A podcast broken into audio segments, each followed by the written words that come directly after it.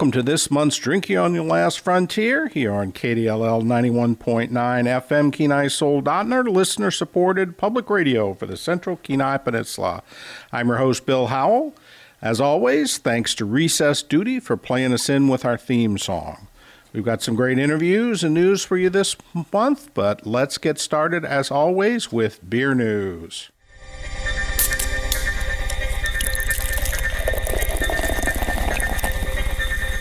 On Saturday, February 18th, the 2023 Frozen River Fest took place in Soldotna Creek Park. Hundreds of festival attendees sampled beers from 18 different breweries from across Alaska. The weather cooperated as well, with temperatures around 30 degrees and light snow falling. The winner of this year's People Choice Award was newcomer Naptown Brewing from Sterling.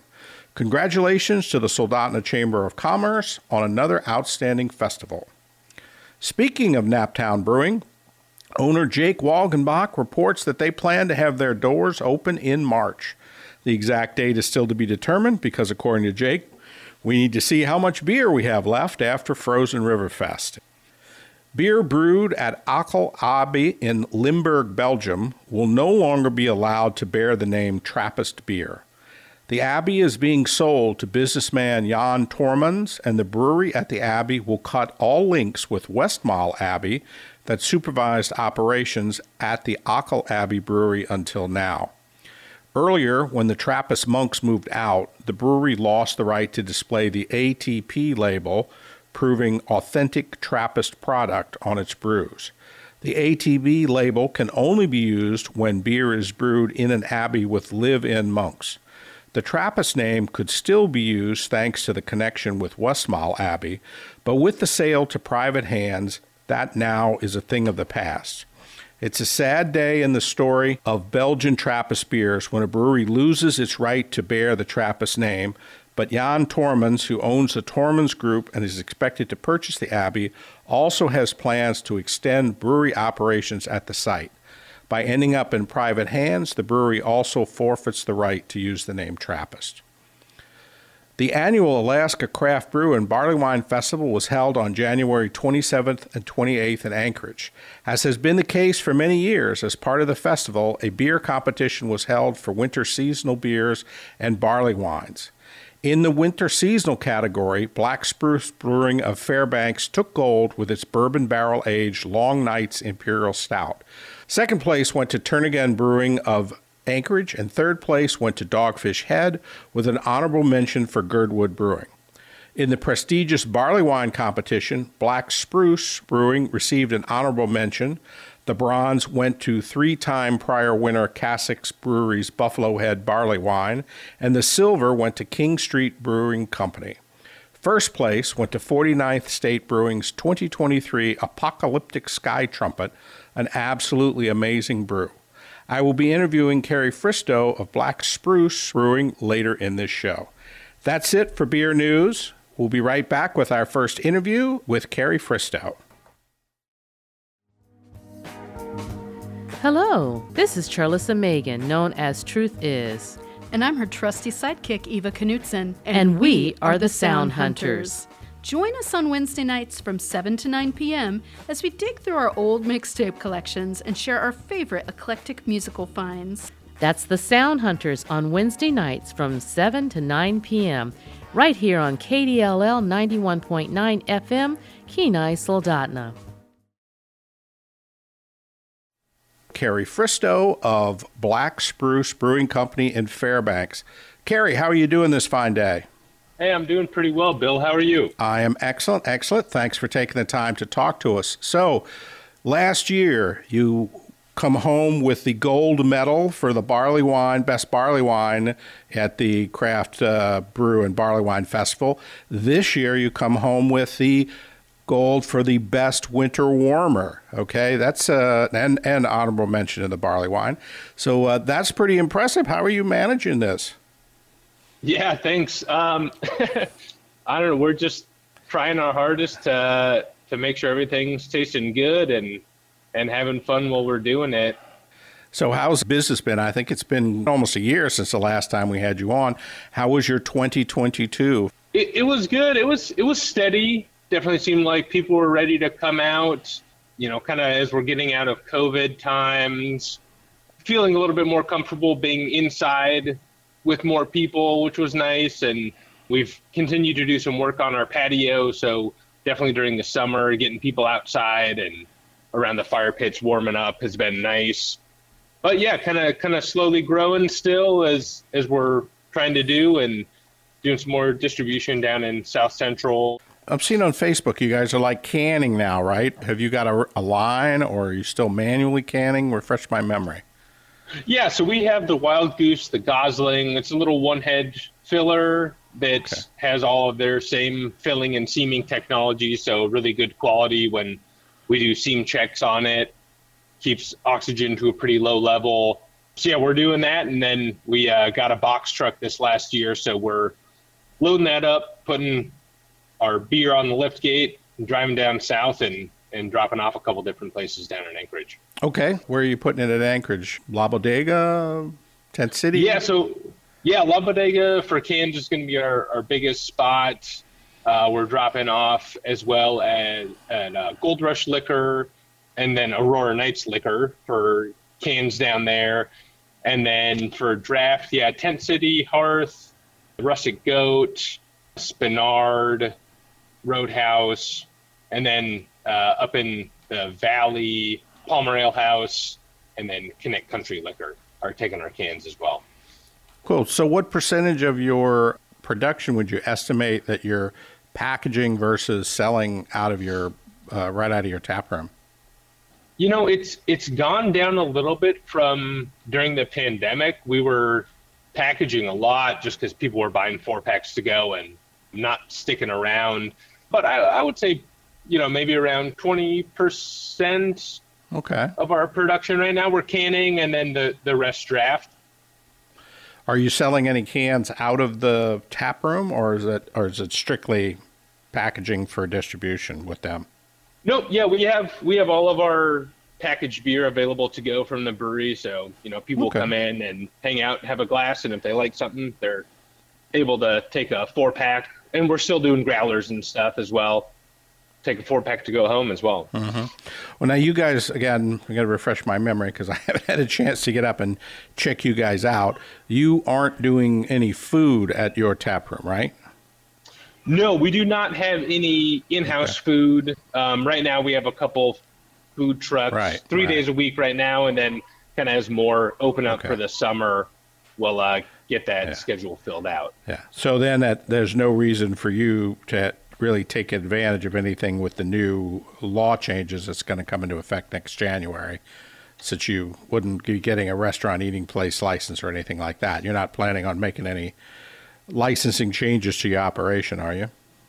No, no, yeah. So we, yeah, we wouldn't be able to get the the restaurant eating place license. We will be able to stay open um, right. an extra hour, so till nine, um, and then we'll be able to have four uh, four events four, a year. Yeah, four events per license per year, and then really the one that I'm kind of the most excited about is um, doing the direct to consumer shipping hmm. of beer. Yeah, um, I might take advantage of that. Yeah, yeah, and especially because it's it's it's tough for us to because we self distribute to get down into whether it's Kenai Peninsula or especially like Southeast, mm-hmm. Juneau, Sitka, all those little communities. Um, so to be able to get our beer out to people that want it in those areas is is a pretty exciting prospect for us. Great, great. So, uh, have you made any changes besides you said you got your canning, uh, your little uh, one head canner?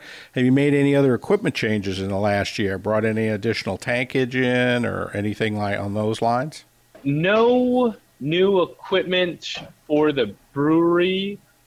We've yeah, kind of last year got a couple natural gas fire pits. We just got natural gas hooked up to the building. Um, so we got we were able to get one of those installed before winter set in, and we couldn't do any uh, cutting into the concrete and repouring. Um, so yeah, this this uh, summer fall we're gonna get we have two more fire pits, so we're gonna we're gonna try and get out into the patio, and then yeah, this year for production stuff we're we're hopefully gonna get a an inline labeler because right now Okay, we're yeah. we're using a tabletop labeler for all of our labeling, so it's a lot of monotonous work on that. So yeah, hopefully get an inline labeler to facilitate that process. Yeah, just kind of see how how this year goes with inflation and if people are still going out as much as they were last year to kind of see if we need to get a new tank or two. Right now we're we're pretty good on capacity for kind of what we expect to grow this year. We should be covered. Again, refresh my memory. What's the size of your system? So we have a 10 barrel brew 10 barrel, house. that's what I figured. Uh, yeah, and then and then we have a 10 barrel bright bright tank, five 10 barrel fermenters, Mm-hmm. and then a 20 barrel fermenter that's just Yeah. aroma dome. so Double that's batch. Yep. yeah, double batch gets filled with aroma dome, package it the next day, fill it back up. Okay.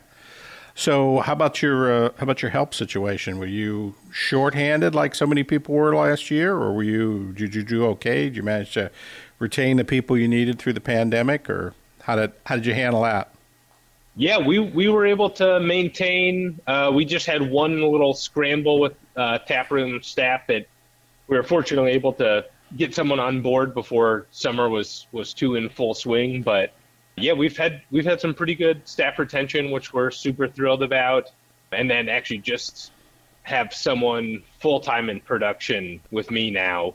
Uh, we had someone kind of two part time people, and now we have one full time person back there with me. So it's been really awesome getting them trained up and familiar with all the process and gives us more flexibility to I don't have to be here all the time doing you know work production and, and transfers and stuff. They're able to take over some of that responsibility. So it's been really great. That's always good to be able to take a little time off. Yeah. So, so why don't you tell people a little more about your gold medal winner? Describe the beer and uh, if it's available where anybody could find it, at least in theory, let them know.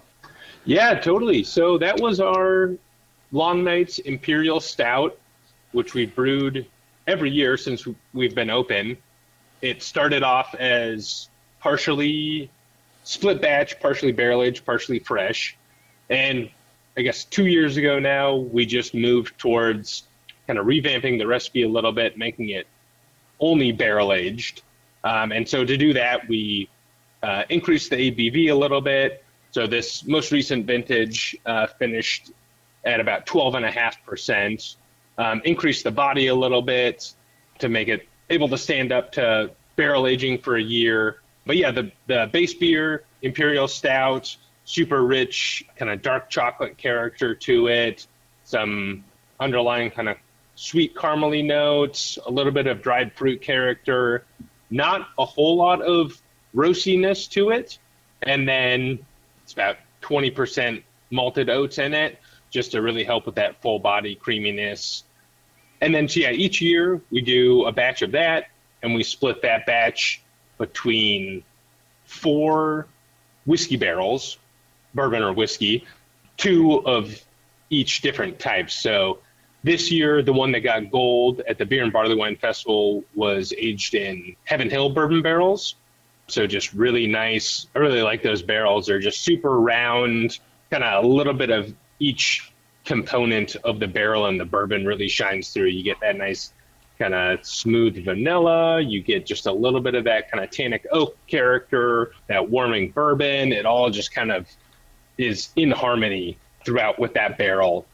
And then the other barrel variety we used this year was Old Elk Bourbon, uh, which was our first time using it. And we really liked how that turned out.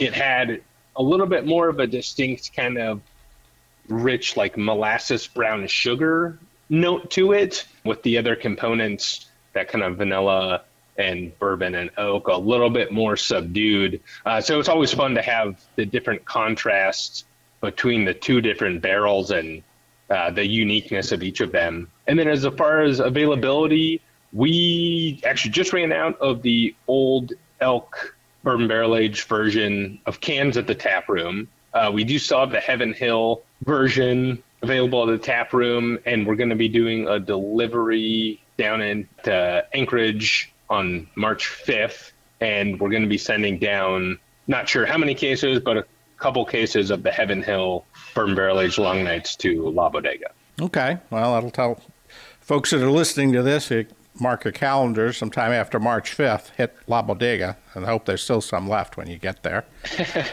so, anything else that's coming out or you're doing here in the near future that you want to tell our listeners about?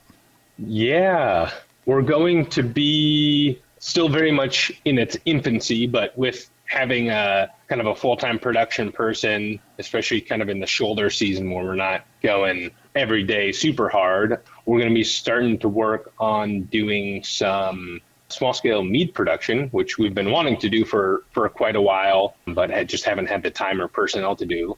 So we're just kind of getting into the research stage of that. So by the time we actually get some batches into to fermenters and those are ready, I'll hopefully be for our fifth anniversary this December. Uh, so that's definitely more of a long term mm-hmm. project, but yeah, we're getting excited about that. And then this summer, we have our kind of a couple of our different fun releases. We're doing another collaboration with the Bun on the Run, a local bakery here. We do a different kind of beer inspired by one of their pastries every year. So we're talking with them right now, trying to figure out what we want to do with that. Then we've got our Brewed with Pride beer release we do on the summer solstice every year with our buddy Larry Lowry up here. So we're talking with him about figuring out what we want to do with that. And then for Steph and my anniversary, which is also summer solstice, we do our rose IPA every year. So we're figuring out what tweaks we want to make for that for this year. Well, that sounds good. So, hey, let me give you a pitch. If you're not too busy the second week in August, why don't you uh, come on down to the Kenai Peninsula Beer Festival that the Rotary puts on here every year? Sounds fun. Yeah. Well, you know, come down, do some fishing on the Kenai, take it off your taxes as a business expense. Right? you came down here for you came down here for a beer festival, and if you happen to do some fishing before and after, well, that's just gravy. Yeah, that's thinking. I'll have to put that in my calendar. All right. Well, hey, Carrie, thank you so much for taking the time to talk with us. Really appreciate it, and uh, best of luck. Uh, like I said, I look forward to trying to get up there and uh, check out your your digs and uh, check out what you got on tap, man. Sounds good. Thanks a lot, Bill. All right. Thank you. This is Drinking on the Last Frontier, KDLL 91.9 FM, Kenai Soldotna. We'll be right back with our next segment. Driveway moment. When you're stuck in your car because what you're hearing is too interesting to leave. Those are the stories we bring you on the KDLL Evening Newscast, getting you to pause wherever you tune in. Listen every weekday at 5:20 p.m. At the start of a new year, I always have to wade through numerous online articles and even posts from friends and acquaintances about how they are giving up drinking alcohol for the month of January.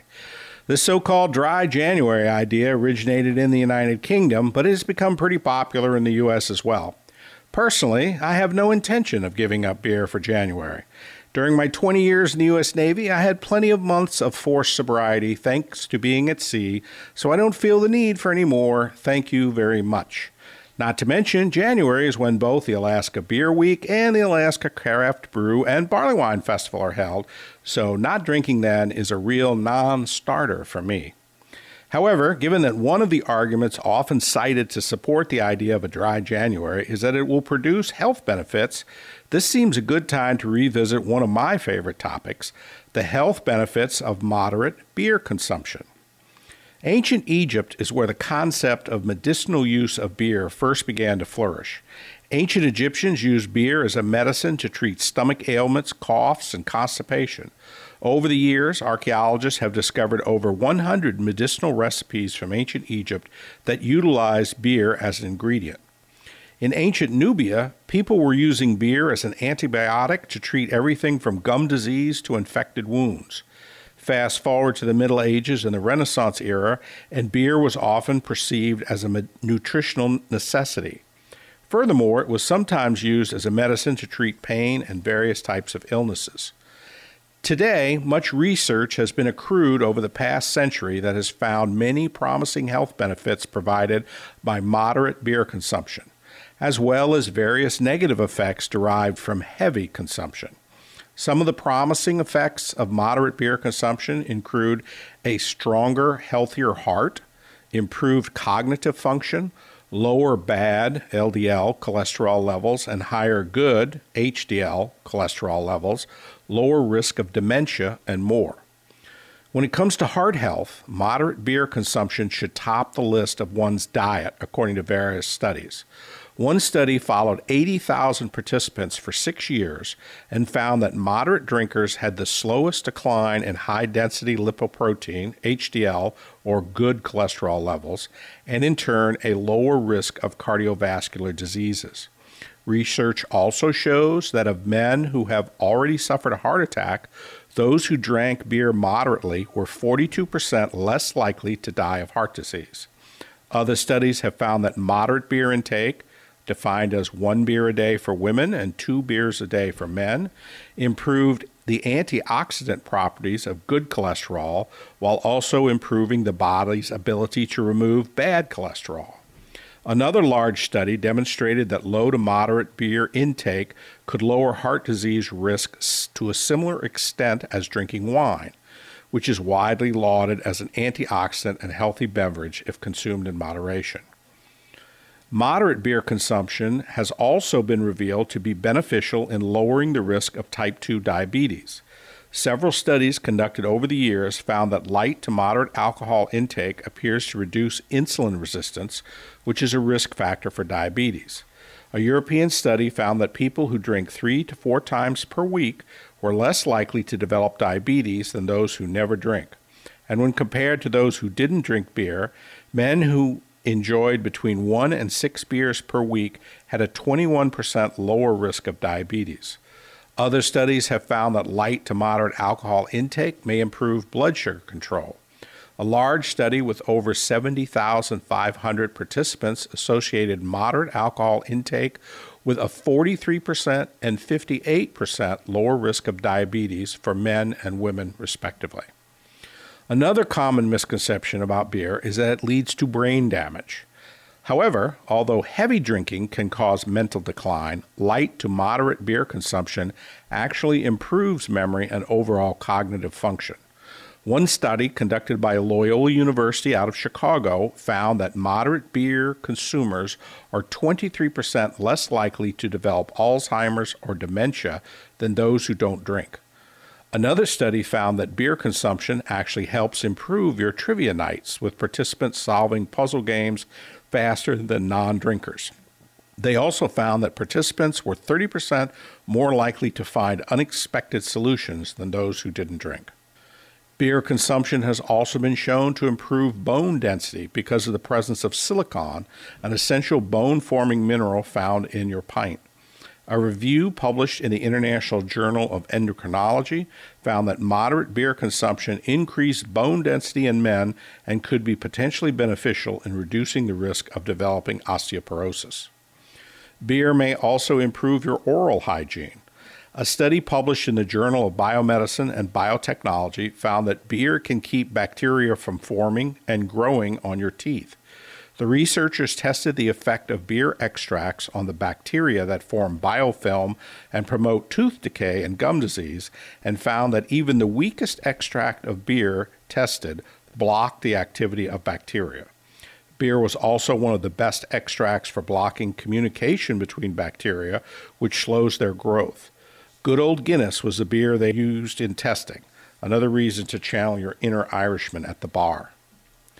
There are also many health benefits that are derived from hops, which is good news for hoppy beer lovers and beer lovers in general. Hops have been shown to help reduce inflammation, be antibacterial, increase good cholesterol, and decrease bad cholesterol, and have anti cancer properties. Inflammation in the body is the underlying cause behind many diseases, and according to a study published in Molecular Nutrition and Food Research, hops have anti inflammatory properties. The researchers compared the anti inflammatory effects of different hops and found that the consumption of hops in beer form interfered with inflammation causing compounds. Another health benefit found within beer is that of polyphenols a category of compounds that are naturally found in plant foods such as fruits, vegetables, herbs, and dark chocolate. Polyphenols act as antioxidants by neutralizing harmful free radicals that would otherwise damage your cells and increase your risk of illnesses like cancer, diabetes, and heart disease. They are also anti inflammatory and great stress reducers. It should be noted that all the various health benefits that one can derive from sipping on their favorite brew vanish when one steps outside the bonds of moderation and into the realm of heavy drinking. One study conducted in Scandinavia found that people who regularly drank heavily decreased their life expectancy by 24 to 28 years in comparison with that of the general population. Heavy drinking can also lead to heart failure, cancer, obesity, and more. Not only does heavy drinking cancel the health benefits found in beer, but alcohol consumption can hinder performance in athletes as well. Beer can inhibit muscle growth, slow down recovery, slow down reaction times, and dehydrate your body. Not only is this bad news for athletes, but it's also bad news for anyone trying to make gains in the gym as well. Several studies have revealed that regular alcohol consumption was linked to decreased levels of testosterone in men and increased levels of testosterone in women. So if you want to make gains in the gym, then keep your drinking to a minimum.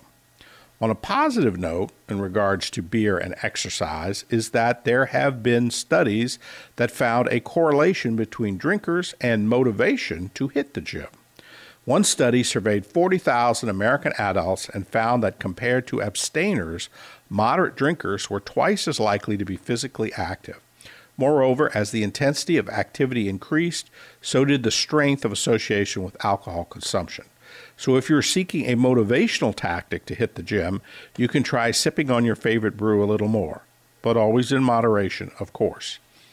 In order to derive the most health benefits from beer, remember to always drink in moderation. If beer isn't your go to drink, wine and liquor possess many of the same benefits as beer, so don't hesitate to sip your favorite wine or cocktail, mind the calories and the sugar, however, in moderation. Also, make sure to incorporate exercise and a proper diet to derive the most benefit from your alcoholic beverage. So, while all of you folks swearing off alcohol for January may like to think it's healthy, the science says when I enjoy my one beer every evening after dinner, I'm really making the healthier choice. All of this brings us back to our main question Is beer healthy? The answer yes, when consumed in moderation. When imbibed in excess, the answer is a resounding no. We'll be right back with our next interview here on KDLL 91.9 FM, Kenai Soldotna. Tune in every week to Econ 919, your weekly look at how the peninsula works. We're making sense of all the dollars and cents every Friday at 9 a.m. and 5 p.m. on KDLL.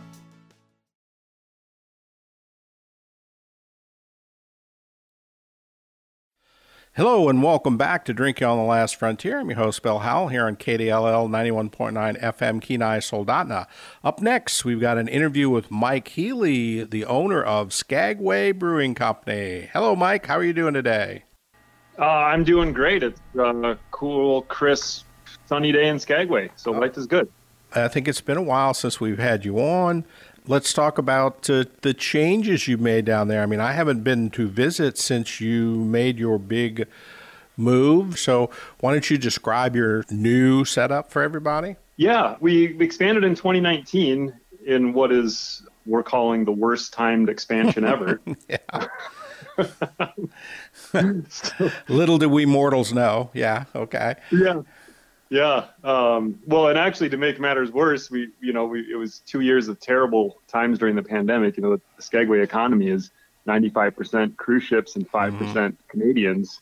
So we ended up with zero economy. um, and then we finally got rolling last year again. And then we had a landslide that um, caused some damage to one of our docks, and uh, deterred some cruise ships from coming, and others had to tender in, and it was just, it was just a mess. It was it was not the recovery summer we all expected, but this year's looking good.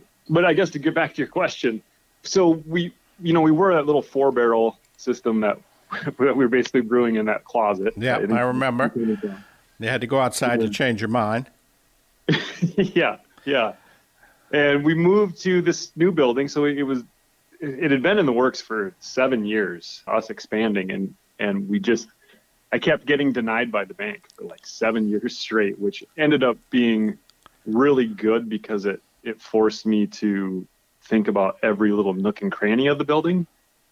Um, so we we ended up with a product that we really are proud of and happy with, and the brewery itself is now uh, it's a 10 barrel which do, you know doesn't sound like a major increase but it is a major increase because of the amount of fermentation space we have and our cellar our cellar is three times as big as our old brewing and cellar space combined so uh, quite a bit more space I know you've also expanded like your number of tables and things like that, right? So you're looking at also serving a lot more folks, right?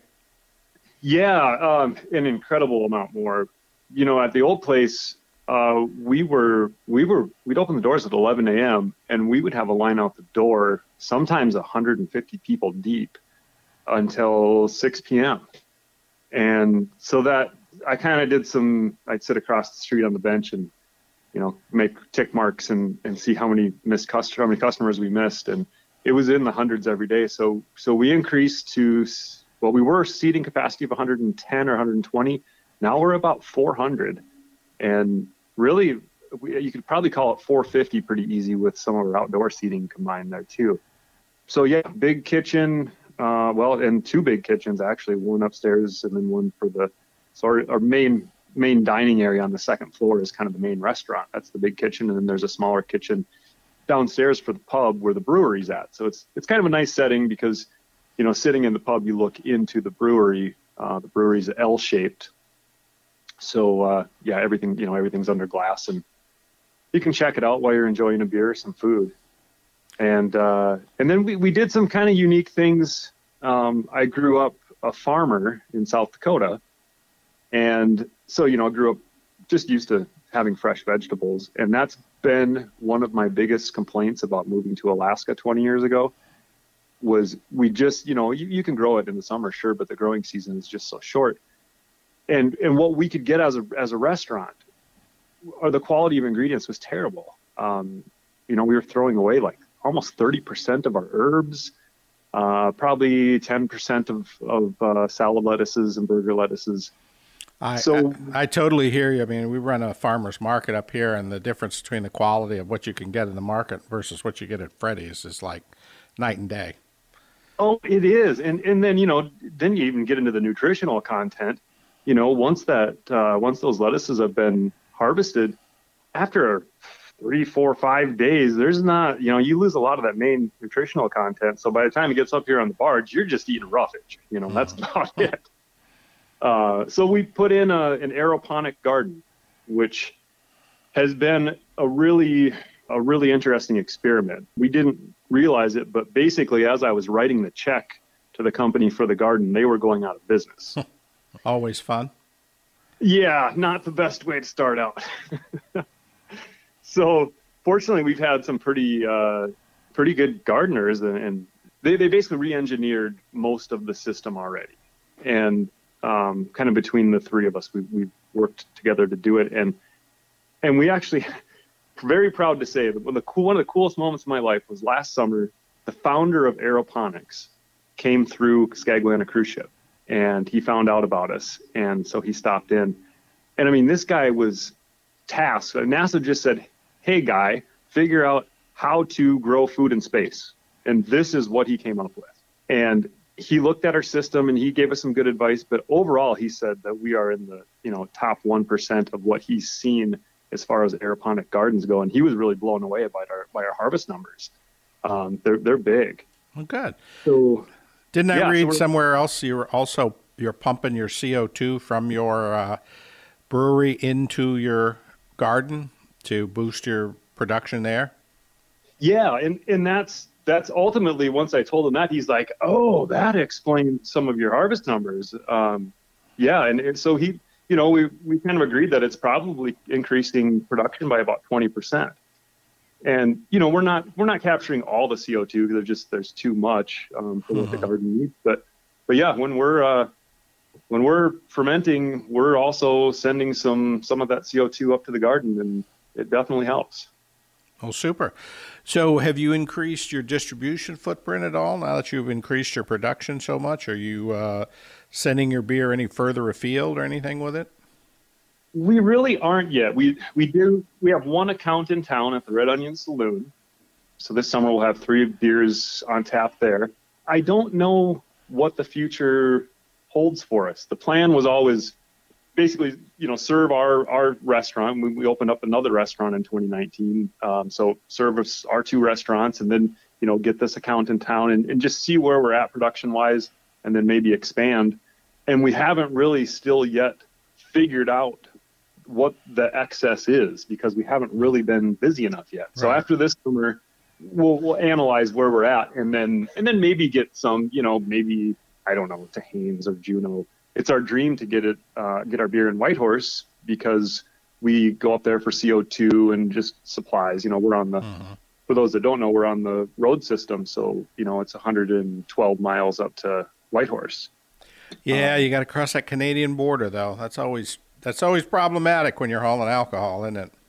Oh my goodness. Yeah, we well, we we talked with uh, the board of uh, liquor up there, and this is what it would take for us to get our beer up there. We would have to send it by barge down to Seattle, and it would get on truck trailer, sent up to Vancouver, put into a container with a bunch of other uh, alcohol, sent by truck trailer back to Seattle, put on a barge, sent to Skagway, and then would go up to Whitehorse. Yeah. Okay. That sounds uh, that that sounds about typical. That's very Yeah. efficient. So Yeah, very efficient. And and uh, by the time we figured in all that, it was it was going to be like you know a twenty five dollars six pack of beer. So we decided to. Yeah. Well, you know, you could always go back to the good old days and just bootleg it over there. That seemed to work for a while, once upon a time. So, uh, well, I, I won't comment on that one. yeah, you probably probably best if you didn't, Mike. So, how about another question? Are you planning to make any changes in your licensing structure come next January when the Title IV revision goes into effect? You know, we really aren't. We're we're one of those that really just benefited all around. The, the brew pubs with a beverage dispensary license, we kind of already had everything. Oh, that that's right. wanted. You've you've got a full BDL. I forgot. Yeah. Yeah, yeah. So the you know the one big thing for us is that uh, we will not go through a distributor to, so we'll be able to self distribute. Like you know right now, to bring it three blocks to our beer, three blocks to the Red Onion, we have to go through a distributor and pay a pretty big fee. Um, and you know we're doing all the work. Right. So that that will be nice, and and I got to say our distributor has actually been really really good working with us on that. But um, but that'll be nice to save that that extra uh, money, and and you know even to our other restaurant right now we have to go through distributor to bring our beer to our other restaurant. So that that'll be that'll help. But Well, other at- than that, no. At, at least you don't have to ship it to Seattle to send it across the street, which I'm kind of surprised that they don't require that. So, That's true. That's true. so uh, what else is? Uh, I mean, I, I saw you guys getting ready to open up on March 9th. Um, you got any other uh, interesting events or uh, releases or any new equipment you're going to be bringing online this year? Anything like that? You know, we we had really some real big plans as far as equipment goes, uh, and had last summer gone the way it was supposed to, uh, we would have been putting in a couple of uh, 20 barrel fermenters, mainly for our IPAs, uh, but we just just didn't get the revenue that we should have. Um, so hopefully next year for that. But uh, no, as far as events goes, the the Buckwheat Ski Classic is is a really big event around here and it's a cross country ski event that really is more of a party in the middle of nowhere than it is a ski race. Yeah. and uh, that's just up on the Canadian border. That's that open that weekend we open. Um, so we'll we'll be up there and then the award ceremony and the big dance and everything is at Skagway Brewing uh, that Saturday night on the, I think it's the 10th. Maybe it's the 11th, right in there. I assume you guys will be at Haines. You guys are usually yeah. at Haines, right? Yeah. Yeah, we never miss Haines. Yeah, Right. we'll absolutely be there. Are you going to make it down? Uh, possible. Don't don't really know yet. Got a couple of things uh, juggling to decide which uh, what's gonna. Family may take precedence. We'll put it that way. So Yep, we understand. you got to go what you got. Got to do what you got to do. But I am anxious to make it back to Haines and make it back over to Skagway there because, like I said, I haven't uh, haven't I think I haven't been there in since 2015. So I'm behind. I need to. uh, Well, yeah. I need to see the new, all your new digs and everything that you've got now. Yeah, we'll give you the full tour. It's a it's a big, a mighty big building, that's for sure. yeah, it looks it from seeing the photos and everything. As of now, everything looks good for the summer. You were saying all your, all the problems from last summer have been resolved. All your cruise docks are open again, and should have have your expected crowds.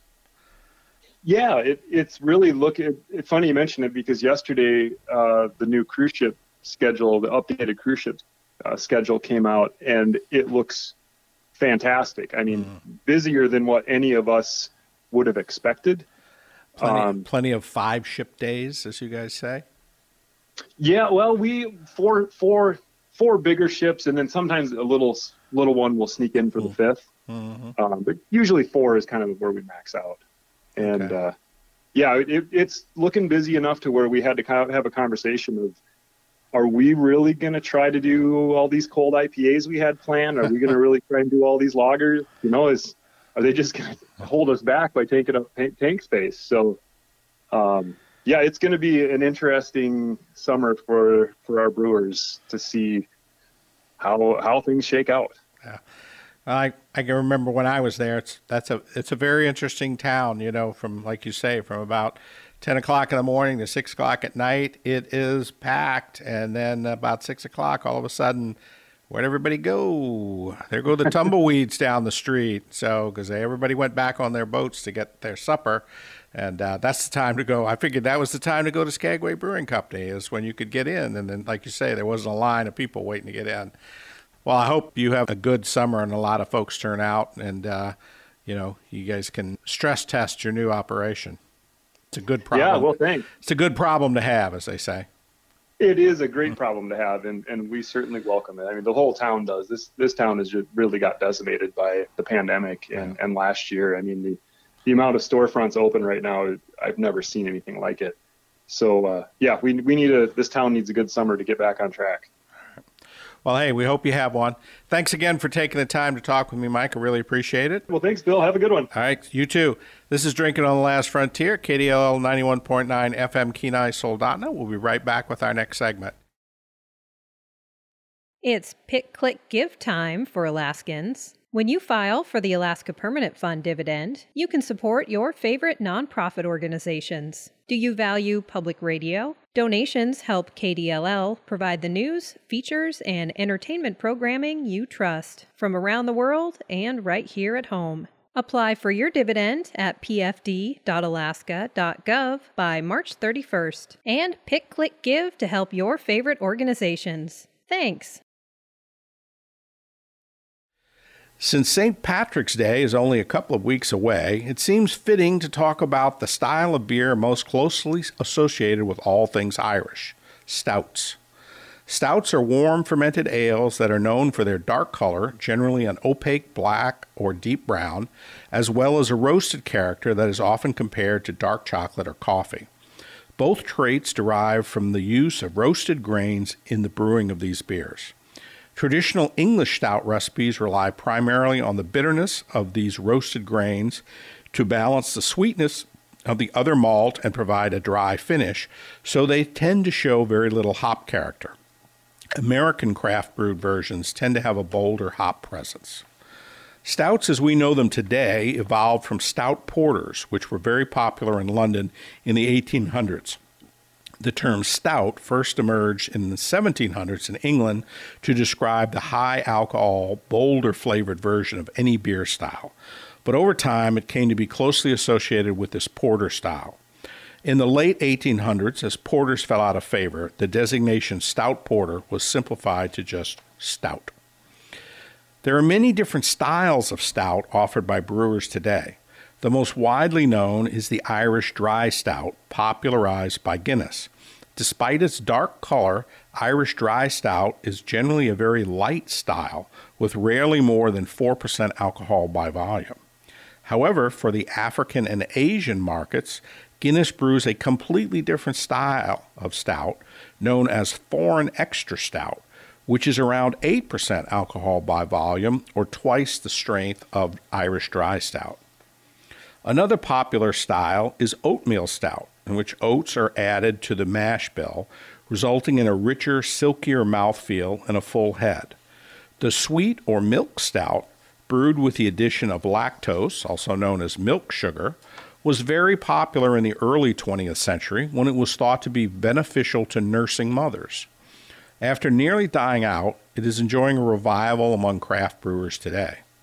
American stouts, higher in alcohol and brewed using large additions of assertive American hops, are also a staple of American craft brewers. Finally, there is Russian Imperial Stout, a style first brewed in England for export to the czars of the Russian Empire. This style has become hugely popular among craft brewers and drinkers, particularly here in the U.S. Imperial stouts are usually above 8% alcohol, and the best examples are full bodied, rich, and complex. They will often have the flavors and aromas of dried fruits, coffee, and dark chocolate. Imperial stouts are also a favorite style for barrel aging, usually in used bourbon or other spirits barrels. The big stout flavors can stand up to the elements added by the barrel without being overwhelmed. When it comes to pairing stouts with food, the classic match is a dry Irish stout with oysters on the half shell. The briny flavor of the oysters is perfectly complemented by the roasted notes of the stout. Dry stouts also work quite well with traditional fish and chips. The heavier American stouts pair well with grilled meats like steaks and pork roast. Imperial stouts, with their rich flavors and higher alcohol, make excellent matches for with chocolate desserts like chocolate mousse or chocolate candies. If you're interested in trying local examples of stouts, there are a plethora to choose from. St. Elias Brewing keeps its Mother's Milk Irish Stout on tap continuously and regularly has barrel aged Russian Imperial Stouts on offer. Kenai River Brewing has its Swiftwater Stout as well as its breakfast beer, which is a mashup of oatmeal and milk stout.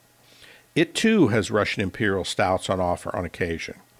Kassik's Brewery has its Roughneck Stout, its Smoked Russian Imperial Stout, and its Stotney Stotney Imperial Stout. In fact, most breweries in Alaska offer a stout or two, if not continuously, then on a special release basis. So that's the story behind stouts, one of today's most popular craft beer styles. This is Drinking on the Last Frontier, KDLL 91.9 FM Kenai Soldotna will be up next with our final segment. Hello, this is John Jackson, host and producer of Deeper Cuts Radio. Deeper Cuts features an artist, band, or topic. We play great music not often heard, mixing and mingling genre and era, creating a unique playlist for your listening pleasure. Tune in Fridays at 9 p.m. on KDLL 91.9 FM in beautiful Kenai, Alaska. Enjoy. Let's talk about beer dinners. We've all got our pet peeves, the little things that really drive us up the wall. One of mine is sitting down in a nice fancy restaurant and asking to see their beer list only to be told, oh, we have everything. My response, really? There are over 9,000 breweries in the U.S. alone, so a conservative estimate would be there are well over 50,000 individual beers brewed in the U.S., not to mention all the cool imports out there. And you've got everything. That's impressive. Okay, I'll have a 1998 Thomas Hardy Ale. At this point, the poor server usually realizes they are dealing with a beer geek, and my wife sighs as she is again reminded that she was foolish enough to marry one.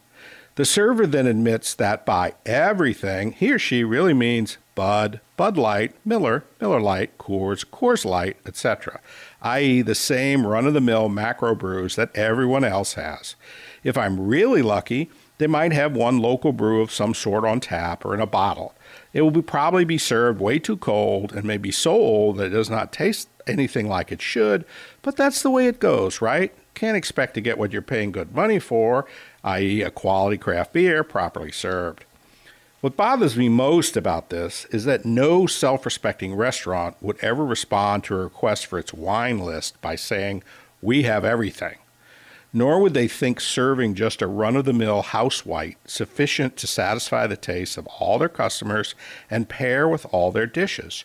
But they think nothing of treating beer in such a cavalier fashion. This is especially galling as beer makes a much superior pairing with most foods as compared to wine. Since beer is carbonated, the effervescence of the bubbles allows it to disperse more aromas.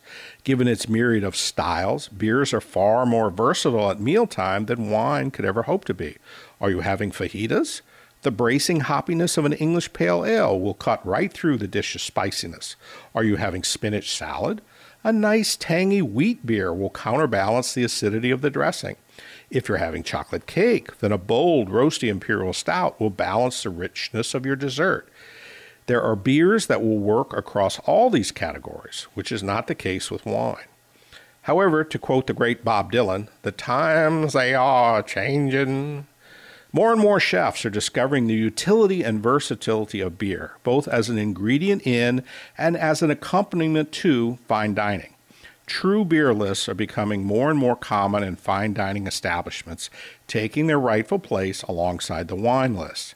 Coming from the other direction, more and more breweries and brew pubs are serving food, and that food is becoming increasingly sophisticated. A couple of decades ago, a brew pub could get away with serving a substandard sort of deep fried pub food, but today's patrons are increasingly looking for something better. If they're going to go to the trouble to seek out quality handcrafted beers, they expect to be served quality handcrafted foods as well. We can see the intersection of these trends in the growing popularity of what are loosely called beer dinners. They are set menu meals in which each course is accompanied by one or two beers specially selected to go with that course. Under that general umbrella, there are many different subcategories of beer dinner. Some showcase beers from a single brewery, while others might focus on beers from a specific region or country, or even imports from another country, such as Britain or Belgium. I've attended dinners which were billed as a duel between two breweries, in which each course was accompanied by two beers, one from each brewery, and the patrons voted on which beer paired best with each course. Some dinners focused on aged beers. The famous Humpy's Beer Dinner, held in Anchorage each year during Alaska Beer Week, showcases hard to find brews plucked from the extensive personal cellar of Humpy's owner, Billy Opinsky. Whatever the chosen theme for any particular dinner, they all share one thing in common. They're a celebration of the excellence of finely crafted beer and its amazing ability to accompany and enhance delicious food. Here on the peninsula, a few restaurants are beginning to dip their toes into the beer dinner waters. On Saturday, February 4th, Bleeding Heart Brewery of Palmer teamed up with the Flamingo Lounge in Seward to put on an epic six course gourmet meal in which each course was paired with unique cocktails incorporating meads and ciders from the brewery. Even at $165 per person, the event was sold out with attendees raving about the experience afterwards. Breweries with food service will also soon be able to offer beer dinners as well. When the recent revision to Title IV goes into effect on January 1st, 2024, breweries will be able to obtain restaurant eating place licenses, which will allow them to serve beers other than their own products. At that point, I expect to see breweries like St. Elias and Kenai River explore hosting their own gourmet beer dinners. If you're a beer lover like me, you should want to see this trend continue. The way to make this happen is to give feedback. If you love beer and don't wish to see it mistreated, speak up. Let the server and or the manager know if you're not happy with the beer choices at establishments or how their beers are served. If your complaints are ignored, go spend your money someplace else. Conversely, if you find good beer properly served, let the folks doing so know how much you appreciate it. Go to beer dinners and let the staff and owners know just how happy you are to do so. positive feedback is just as important as negative feedback. Let's put our money where our mouths are and teach people to respect beer.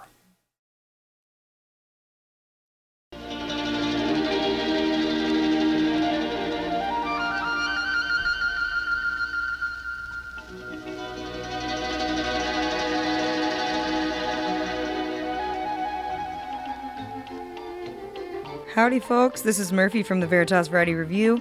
Check us out at our new time, Saturdays, 7 to 9 p.m. every single week for good music, free high fives, and good vibes. Catch you then. Well, that's it for this month's Drinking on the Last Frontier. Our final quote of the month comes from Canadian essayist Hugh Hood, who said, Nothing ever tasted better than a cold beer on a beautiful afternoon with nothing to look forward to than more of the same. Until next time, cheers.